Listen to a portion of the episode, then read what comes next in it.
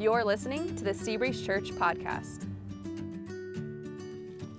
All right, well, hey, it's good to see you guys this morning. As Elliot said, my name is Ethan. I'm the family pastor here. Um, now, when I was a kid, I grew up in a small town called Pioneer, California.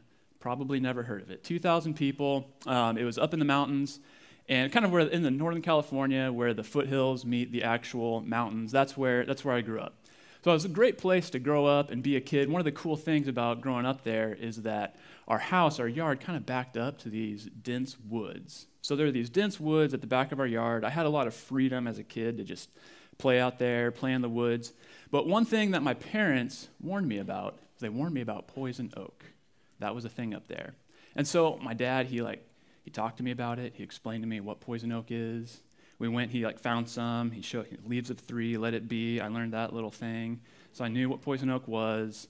Um, and he told me what it would do to me if I touched it, if I, if I came into contact with it. Um, uh, my dad loves me, and so I believed him. Uh, I didn't think that he was lying to me. I didn't think that he had anything other than my best interest in mind. So I actually believed that my dad was telling me the truth about poison oak. But that didn't mean that I took him very seriously. So you can see where this is going. Um, I'm not sure if I thought that, you know, maybe I would just get lucky. I'd be the kid that didn't, would just not pay attention and I'd be fine for whatever reason. Or maybe I thought that, you know, if I actually did get poison oak, it wouldn't really be that bad. Maybe it was a little exaggerated, the consequences of that. So uh, whatever the reason was, I took a pretty nonchalant attitude toward poison oak. Uh, so I had a nonchalant attitude toward poison oak until this day of my life. Um, so, this is what a 10 year old, a 10 year old Ethan who doesn't take poison oak seriously, looks like. Let's just go ahead and get this off the screen. No one wants to look at this anymore. Let's, let's get rid of that, okay? Um, so, from this day on, I begin to take poison oak very seriously.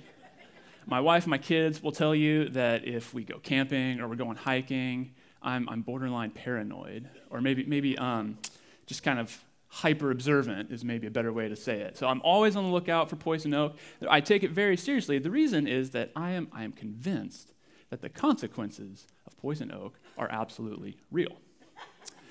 Now, we're, today we're in a series called From True to Real. So we're talking about this idea of real. What is real? What is, what is true? Uh, true and real, these are very, very similar categories. They're similar, but they're very distinct categories of truth. And everything that we believe to be true, we believe we put it in one of these two categories, true or real. If I just believe that something is, is true, then I believe the facts about it to be correct. I believe the facts about it, but those facts, they don't necessarily affect my daily life. They don't require any change from me or my decisions or my behavior. Um, if I believe that something is real, on the other hand, well, not only do I believe the facts about that thing to be true, but I actually believe that it has consequences in real life for good or for bad. So if something is real to me, then I believe it strongly enough to actually adapt my behavior, change decisions, and, and, and the way I go about things. So if something's just true, I just play in the woods, don't worry about poison oak. If poison oak is actually real to me, I'm on the lookout, I change my behavior accordingly to, to meet that belief. Now, our guide for this series that we're in is the book of First John. We're kind of working our way through the book of First John. And today's passage from First John is on the topic of sin. So today we're going to talk about getting real with sin. But before we get real with sin, I want to take a minute. I want us to get clear on what sin actually is. So, the simplest understanding of what sin is is that sin is rebellion against God. Sin is rebellion against God. It's choosing to do things our own way instead of God's way. And this is something that we're all guilty of. And the consequence of this rebellion is that it cuts us off from a relationship with God. And that's a big deal uh, because as we read about here in the book of 1 John, God is light. Here's what we read in John 1 5. 1 John 1 5. God is light. In him there is no darkness at all. So God is light. And as light, he is the source of everything that is good, everything that is right, everything that is beautiful, everything that is true. And so to be in rebellion against this God is to be cut off from that light. Now, to be cut off and to be separated from God in this lifetime, that's, that's tragic. That's tragedy enough. but to be cut off and separated from this God for an eternity of eternal gloom, eternal darkness. Um, and that's, that's, that's a whole nother level. Now, thankfully, despite our rebellion, God has not abandoned us to this darkness. He's not left us out there. He loved us enough to send Jesus to come to earth. Jesus lived a life without sin, and he died a death on a cross, even though he had not sinned. And he died on the cross, the reason is to endure the darkness that we had all deserved. He allowed himself to be cut off from God, separated from God in the darkness. He allowed himself to endure what we deserved so that he could offer to restore our relationship to God so that we could spend an eternity with God in the light. But then, how does this transfer for any of us? How does this transfer from darkness into light? How does that take place? Well, it happens when we confess our rebellion, when we ask for forgiveness, and we commit to follow Jesus as the boss of our life. We read about this in uh, chapter 1, verse 9, where it says, If we confess our sins, he is faithful and just and will forgive us our sins and purify us from all unrighteousness. Now, this is an interesting thing to read here in this book of First John. Uh, the reason is that First John, it's written by the Apostle John, who had actually lived and walked and knew Jesus. It's written by him to a group of people who, who have already done this. They've already confessed their sin, they've already received this forgiveness from Jesus, and now they're following him. And so, if this is true, if this is the case, then why does John bother to write about sin? If their sin has been forgiven, and they've been saved from eternal darkness. They've been brought out into light. What more is there to talk about at this point? Why is he continuing to bring up this topic? Well, John knows, John knows something. He knows that the consequence of sin, it's not limited just to an eternity in hell. And so what he's doing is he's warning them. He's warning them about the ongoing harm, damage, and waste that sin can cause. So, like my dad warning me about poison oak, he wants to spare them the pain, he wants to spare them the misery of walking in sin. And so to do this, he uses this, this imagery. He uses an imagery of light and darkness. Specifically, he talks about walking in the light versus walking in darkness. We read in cha- uh, verses 6 and 7, he says, But if we say that we have fellowship with him while we walk in darkness, we lie and do not practice the truth. But if we walk in the light, as he is in the light, we have fellowship with one another, and the blood of Jesus, his son, cleanses us from all sin. So, in this passage here, and then in surrounding passages, he describes, he explains what it is to be walking in darkness, and he explains the consequences of walking in darkness. And then, for those who really believe that those consequences are real, he offers a lot of hope. He offers hope in the form of practical direction for how to walk in the light. So, we're going to look at darkness, we're going to look at light. We'll start off by looking at darkness. What does it mean to walk in darkness. And when we're talking about darkness, we're talking about the environment in which sin thrives. Sin thrives in the darkness. Now, any environment is going to be made up of various conditions that are necessary in order to sustain that environment. And then different things are going to thrive more or less in different environments. Uh, recently, my family, we purchased this environment. This is a terrarium, and you would never guess what it's for. This is for jumping spiders, right? So those little spiders you see around your house, jumping around, you go to catch them and they jump over here. This is a terrarium for jumping spiders. When you uh, live in the city, you have to be creative about what pets you get your kids. So we've had three jumping spiders so far. Their names have been garlic, ginger, and sugar. Um, apparently, my kids are really into spices. Um, it turns out that if you want to have a pet jumping spider and you want your pet jumping spider to survive, you actually need to create an environment that's kind of unique toward jumping spiders. So we got this little terrarium, this little environment, so that garlic, ginger, and sugar they can thrive in that environment. Now, similarly, there are conditions that we create in our lives that permit sin to thrive or to not thrive. And we're going to take a look at those conditions, what they are. But first, it's worth, worth asking why would we want to create those conditions? Or why do we ever create those conditions where sin can thrive in our lives? As followers of Jesus, isn't that what we've been saved from? We've been saved from darkness, from sin. Why would we want to create conditions to go back and to allow that to thrive in our life? Well, the problem is yes, we have been saved, but this appetite for sin, this still lingers on. It still lingers in our lives. And so, although we love God, sometimes we wonder can I, can I have both? Can I have God? Can I have this relationship with God? And can I still have a little bit of this sin? Can these two things coexist? And we think that maybe if we, we follow God with, with most of our lives, but we kind of carve out this little pocket, this little pocket of darkness where sin can exist, then maybe we can have it both ways. Maybe we can follow God, but we can keep on this little area of darkness in our lives and maybe have it both ways. Now, in, uh, in 2003, there's an advertising company called R&R Partners, and they wrote one of the most successful tourism slogans of all time. I, I, we all know what it is. They wrote, "What happens in Vegas stays in Vegas," right? Uh, we all know what that is, and now in many ways, Las Vegas, it's a city that's has a lot in common with, with our city. So I'm not here to pick on Las Vegas. But I think that the reason that this marketing campaign has been so successful is that it's actually advertising exactly what people want. It's advertising darkness.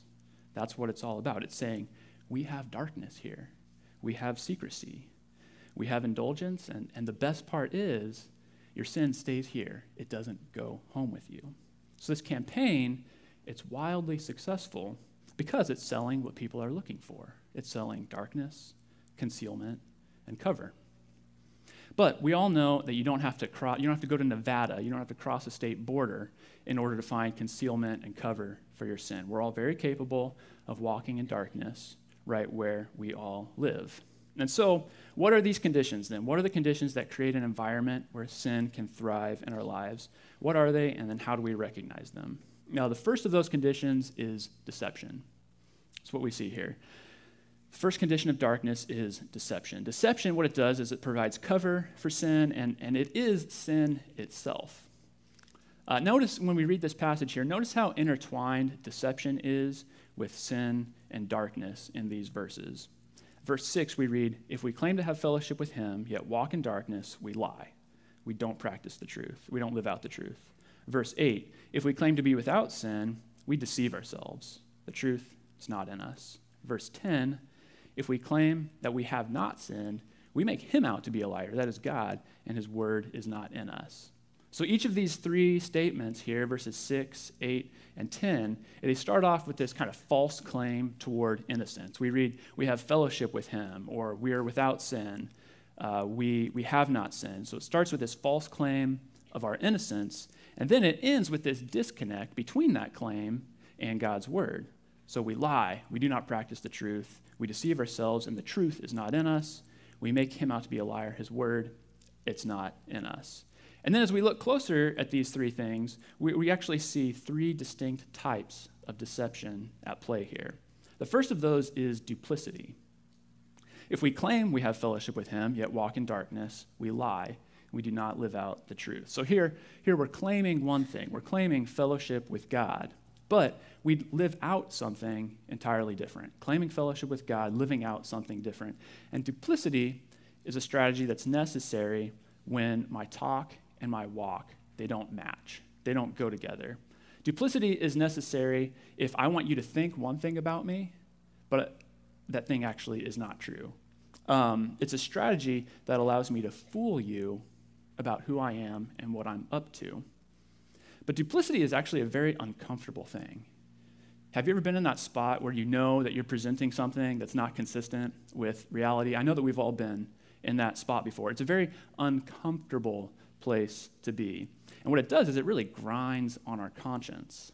And so, the second strategy comes into play, and that is delusion. And rather than live with the hypocrisy, we try to assuage that guilt through delusion. Or as John says here, we deceive ourselves. He says, if we claim to be without sin, we deceive ourselves, and the truth is not in us. So we do this when we attempt to justify our sin, or we attempt to rationalize or, or explain away our sin in some way or another. And in doing so, we're claiming to be without sin. And this time, we're not doing it to deceive or fool each other. Now I'm trying to fool myself. So, delusion.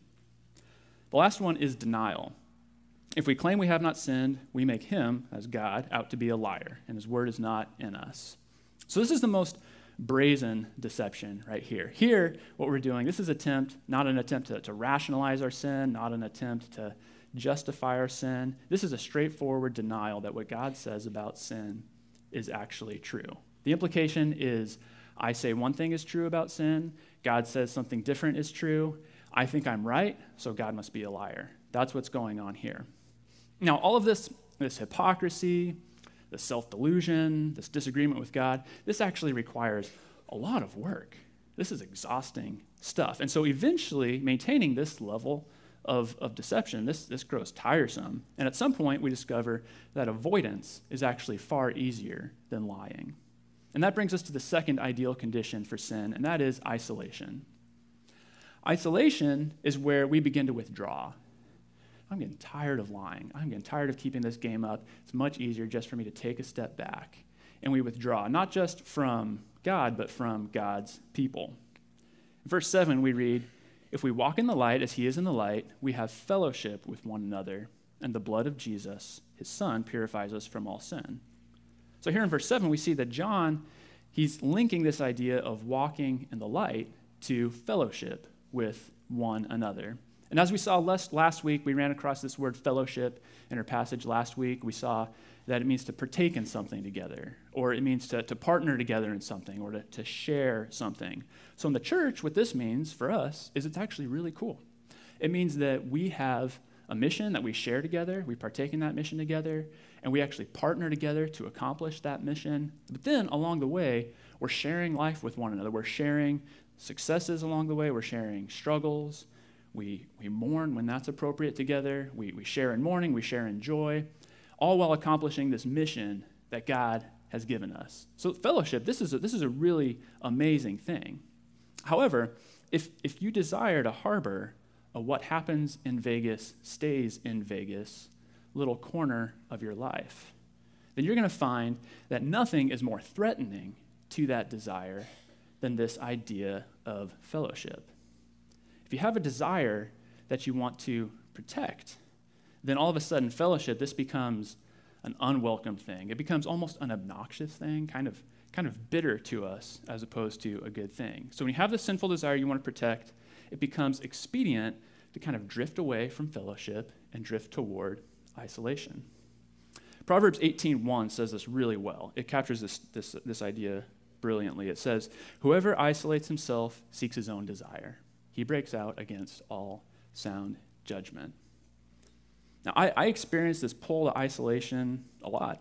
Um, one of the times that I experience it is anytime I get sideways or I get in some kind of disagreement with my wife right before I'm about to come to church or right before I'm about to come to some kind of church event or spend time with any one of you. Um, when that happens, what I want to do in those situations is I just want to isolate myself so I can avoid all of you. Um, and the reason I want to do that is because I just want to stay mad. I want to stay upset. And I know that if I'm around you, I've learned this from experience, if I'm around you, God is going to use that fellowship to pull me back toward the light. He's going to use that fellowship to, to prompt me to humble myself, to deal with my sin, and actually clear things up with my wife. Sometimes I just don't want to do that. Um, and so I'm actually really grateful for you. Um, I'm grateful that time and time again, God has used you to help me do what I don't want to do. He's used you to help pull me back out of darkness and put me back in the light. It's you, it's the fellowship of being with you and living our lives together that makes that possible. And so, so far, we've seen, talking about darkness, we've seen that um, walking in darkness, it involves these two things it involves isolation and it involves deception. Uh, we're going to turn our attention now to walking in the light. And as we do that, we're going to see that walking in the light involves living an open and an honest life. And we're going to see two conditions that help us create this environment, this open and honest environment. The first of those conditions is confession. Confession. Uh, we read earlier about confession, and we saw that it opens the door to a relationship with Jesus, uh, with God through Jesus. If we confess our sins, He is faithful and just and will forgive us our sins and purify us from all unrighteousness. But confessing sin, confession, isn't just a one and done activity in the Christian life. It's an ongoing part of walking with God that shows up actually in daily life. But then why would this actually be necessary? If, if God knows already our sin, which he does, and if he's forgiven us of our sin, which he has, then why bother confessing to him what he already knows and has already forgiven? Well, confession is necessary because it is an act of speaking truth. When I'm confessing something to God, I am speaking truth. I am agreeing with him about my sin, and I'm admitting that he is the one who's right about my sin, not me. So confession is an act of speaking truth. And when we do this, it's like shining this giant mag light into the darkness caused by deception. And when we confess the darkness, it just has no place to hide. It has nowhere to go. It must yield to this light of truth that we're shining on it. But if we confess, if we agree, if we agree that confession is important, which I'm assuming that we all do, I'm going to operate on the assumption that we all agree that confession is an important thing. So if we agree on that, how do you actually go about doing it? What does that look like? Well, let's just walk through. I want to walk through practically what does it look like? What are some steps of confess, confessing sin to God? So let's walk through this. Um, for me, well, the first thing on the list here is to aim for daily, okay? This is the first part of confession with God. Now, in an ideal circumstances, we would always be confessing right after we sin. We would sin and we would recognize that, immediately follow that up, confess that to God. That doesn't always happen. That's not always reality. And so, in, in lieu of confessing immediately, I found that confessing sin daily is really a great practice. And I've also found that confessing sin daily is not too frequent. Uh, the reason for that is that I sin every day. And so, when I go to confess something, there's almost always something that I have to confess. I try to do this before, uh, just make it a part of my normal quiet time in the morning, my normal time that I spend with God um, either after reading the Bible or before reading the Bible. Realistically, it probably happens about four times a week. So I try to include this every day when I'm reading the Bible. Realistically, because you know, one of my kids wakes up early or something like that, I probably get around to it about four times a week. So you want to aim for daily, aim for daily, and then ask for clarity. So ask God to show you any area where you have sinned. I usually say something very simple like this I say, God, if there's any area where I've sinned, please show that to me. Help me see any area where I've sinned. Please bring it to mind. And then I'll wait for a few moments. And notice I said moments, not minutes. This is not waiting 10 minutes, not even waiting one minute, but just given a few moments and seeing if God brings anything to mind. And usually, He brings something very specific to mind. Uh, sometimes He doesn't. There are times when He doesn't bring anything to mind. And when that happens, I try to resist the urge to just make something up or to get hung up on some vague feeling of guilt or some general guilt without a specific thing to confess behind it. Uh, if God is convicting you of sin, look for something specific, not something vague or something general. Look for something specific. So ask for clarity and then agree with Him. Once God brings that clarity, agree with Him that what He brought to mind was wrong actually name that sin, whether it's anger, lying, laziness, lust, or pride, whatever it is, give it a name and call it sin. And that's an act of agreeing with God. This is a direct attack on the deception of walking in darkness. Instead of deluding yourself or calling God a liar, when we agree with God, we're humbling ourselves, we're admitting that He is right. Uh, next, ask for next steps. Part of confession is repentance, it's turning from that sin. And this means that you act to actually make changes or to make things right. Uh, when I pray and ask God for next steps, more often than not, what He brings to mind is maybe a relationship that I need to clear up. I need to ask for forgiveness, or maybe a change of a habit that I formed that He wants me to, to, to make a change to. Uh, and then lastly, thank Him. And don't skip this last step. Thank Him. If you're a follower of Jesus, He's already forgiven you. And so you can thank him for that, and you can move forward with confidence because he's forgiven you in Jesus. So thank him. Uh, confessing sin to God, this drives back darkness by fighting deception. But confession doesn't just fight against deception, it also fights against isolation, like we talked about earlier. But doing that requires not just confessing sin to God, it actually requires confessing sin to each other. Now, not every sin that you confess to God is something that you need to confess to someone else. But in general, if you find yourself stuck, if you find yourself stuck, or if you find that you're carrying a secret sin that nobody knows about, that you've been hiding in the shadows, well, those are good indicators that it's time to take the initiative and find a trusted person that you can really be honest with and confess that sin. And in doing so, take a step from the darkness out into the light. I think it's worth calling that what it is. That is a hard thing to do. That is a difficult thing.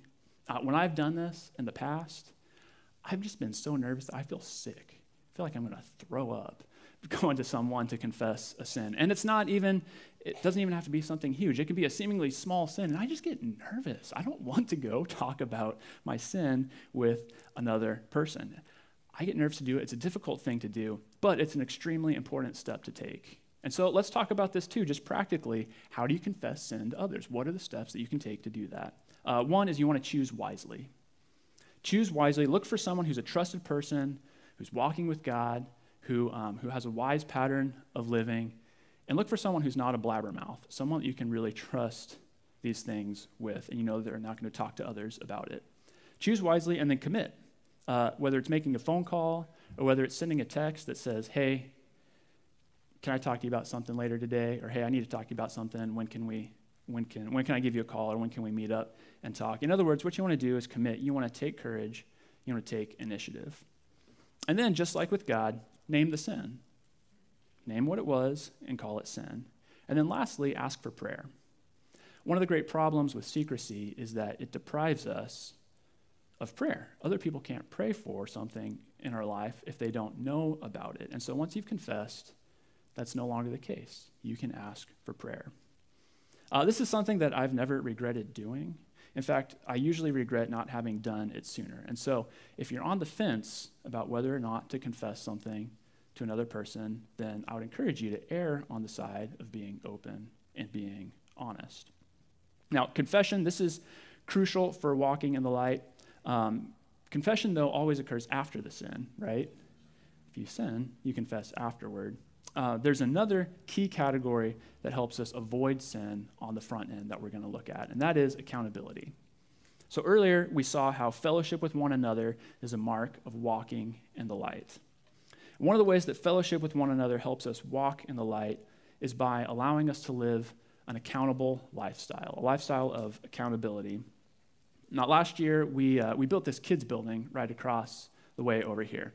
And as we were building the kids' building, one of the things that we did is got to the time where it's okay, we're going to put security cameras throughout this building, throughout the interior. And when it came to placing those cameras, they weren't just placed up there willy nilly or kind of random. They were placed up there in a very deliberate way. And the way that they're placed is to eliminate blind spots.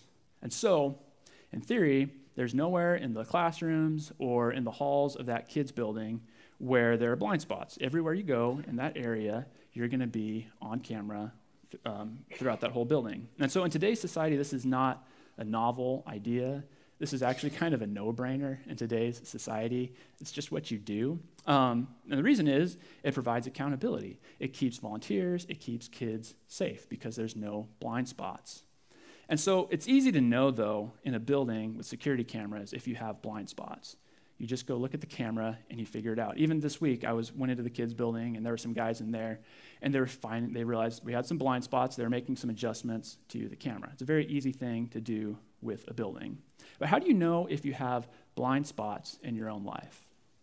That is, how do you know if you have areas of your life where sin could occur and really no one would be the wiser? wiser? No one would know that it's there. Um, to do that, you can take inventory. You can take inventory of your life by just asking a few simple questions. You can ask, Who knows me well enough to actually ask me about the things I struggle with the most? Is there anyone who knows me well enough to, a- to ask me about the things I really struggle with? Or another question would be if I were to fall off the map, who would come looking for me? Would anyone come looking for me? If so, how long would it take? Would it be days, weeks, months? Would people come looking for me if I really wandered off into an area of sin? Uh, are there areas of my life that I really don't want my church friends to know about? Where if I think about this area of my life and my church friends, I really want them to stay separate. I don't want these people to know about these things. And if, as you ask these questions, some blind spots begin to emerge, what you can do is you can ask yourself, what can I do to introduce fellowship into this area of my life? How can I include others in this high risk area of my life? Now, a special accountability challenge that we face today that really needs to not be overlooked is our internet access, right? Uh, we all have instant and anonymous access to whatever brand of darkness is most tempting to us. And that means that none of us can claim to live an accountable lifestyle unless that includes digital, digital accountability as well. Now, thankfully, there are lots of great apps out there that can help you do this. You can download apps that can help you include others so you can have accountability in what you do online as well. Uh, one of the ways that I've created digital accountability in my life is I've swapped out my old smartphone for this little guy. Um, people tell me it looks like a pager, and honestly, that's not too far from the truth. Um, all this does is it just texts, it just calls, and it has a calculator on it. So um, it's kind of an interesting little thing. And actually, I hesitated to share that with you all because I realized that this doesn't work for everyone.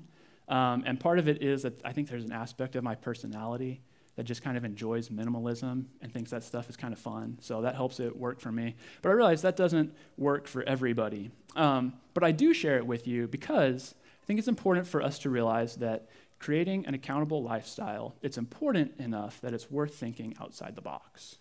It's worth thinking creatively and thinking outside the box about how do we do this. The stakes on this are actually very high. And so, if you're thinking that creating an accountable lifestyle is something that's just not possible in your circumstances, well, I would just gently push back on that and encourage you and challenge you to really think creatively about how to make that happen. This passage we've been looking at, this section of Scripture, it's really a passage of hope. It's a passage of hope, but it's a passage of hope not for everybody. It's a passage of hope for those who believe that sin is real and are willing to do something about it. And so, if there's an area of your life, big or small, where you find yourself kind of sneaking around, covering your tracks, or hiding in the shadows, then I invite you today to step out into the light and start by confessing sin to God, confessing sin to others, and then stay in the light. Remain there. Do that by, by leaning into the relationships that you have at church and building an accountable lifestyle. And then when sin creeps its way back in, which it will, which it, it does, don't retreat in isolation, don't cover it up. Instead, confess all over again and thank God for his grace in your life.